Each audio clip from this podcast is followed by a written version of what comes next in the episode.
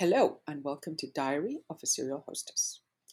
Today's article is called Party Circuit Calendar, and it's about the ins and outs of the charity season.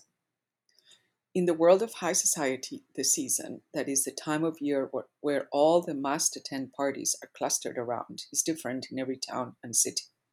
In a world where everything runs year round, all important social events are concentrated within a few months. These are not private parties at home, but grand, extravagant galas that are given to raise funds for the benefit of some organization or other. These parties, as grand as they are, mark your social standing. Committee members, social arbiters, and foundation chairs make lists of donors and create a mixture of who is who, deep pockets, and pretty dresses. Every town that I know of has a museum, a library, a conservation organization, and a few medical issues that are always in need of funds. These organizations hire a team of experts to help achieve their monetary goals, but mainly to give parties. I am told that these events are to raise awareness, are meant as a public thank you to the existing donors, and to entice new ones with promises of social accolades. Having sat on a few boards and being the cynic that I am, I can tell you that the money spent on this event events is often ridiculous in its grandiosity, and I have always wondered what is the point. But alas, I am not your typical person. In the end, the charity gets very little money as the largest percentage of the funds raised goes to rentals, the band, flowers, and the caterers who create these magical galas over and over again.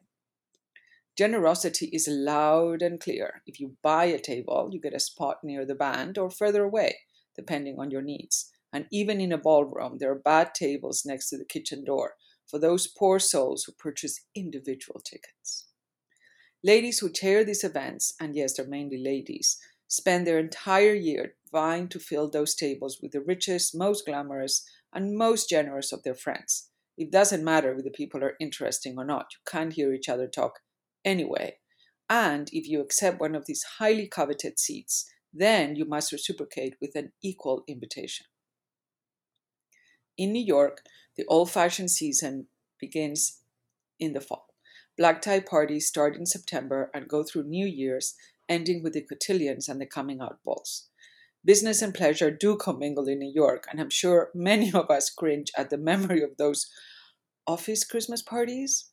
In Palm Beach, the season starts in January and runs through March, ending with the Preservation Foundation dinner dance for 400 people and the most coveted of invitations. And even though there are parties every single night for all sorts of illnesses, the proper ones are squeezed within those dates. In Charleston, I don't know. I moved in 2019 and have no sense of season as of yet. All I know is that some friends are not here for the summer, but I gather that the season starts in February with a week of festivities to celebrate SEWE, Southeastern Wildlife Exposition, where safari outfits and animal prints cohabit with serious conservation issues. I cannot wait. And then there are the summer spots where the season starts right after Memorial Day and ends on Labor Day. But parties are only on weekends, making scheduling rather complicated. Summering, which is now a verb, in Newport, the Hamptons, and Nantucket to continue a maddening party circuit. I have known ladies who have announced they will be coming for the season by placing an ad in the local paper, as in, Miss So will be in residence for the season, and then giving their address and telephone number. I guess it wasn't enough to call their friends. And I also know people who decide to leave for the season so they don't have to go to the seas balls. Raising funds for charities is a business, a profitable, well regarded, and conscientious business of development. I have attended seminars that teach how to ask for money, the psychology of doing so, the right timing, and all the possible social ramifications for donors. There's an art in both giving and asking for charitable donation. More in the realm of what's in it for me rather than what can I do for you. Having said all these, I have learned a few things from attending these balls. Don't worry too much about your outfit unless you're chairing or on the committee. No one will remember. Own a few solid colored long dresses that you can rotate. Neat heels, shoes in case you have to dance. Remember, you'll be spending the majority of the time sitting at a table. Do something with your hair. Take a look at Hola magazine and copy what the royals do.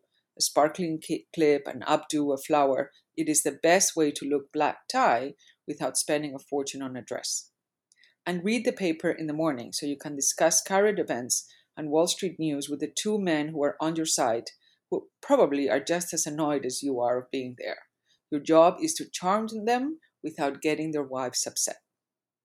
As you meander through the charity circuit of balls, pre balls, cocktail parties about the balls, and so on, do remember that this is all for a good cause and do support your local charities where you can really see the difference, especially those that are meaningful to you.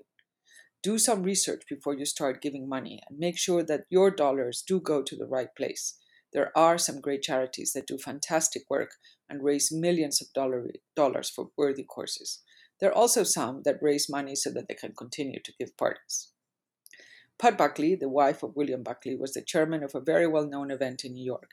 She decided to write a letter to the husbands pointing out that it would be a lot cheaper for them to give her a donation rather than pay for a table, the wife's dress, a new piece of jewelry, and the chauffeur. She would cancel the party if she received the donations needed. Apparently, that was the most successful non party in New York that year. and with that, I leave you. Sincerely, the serial hostess.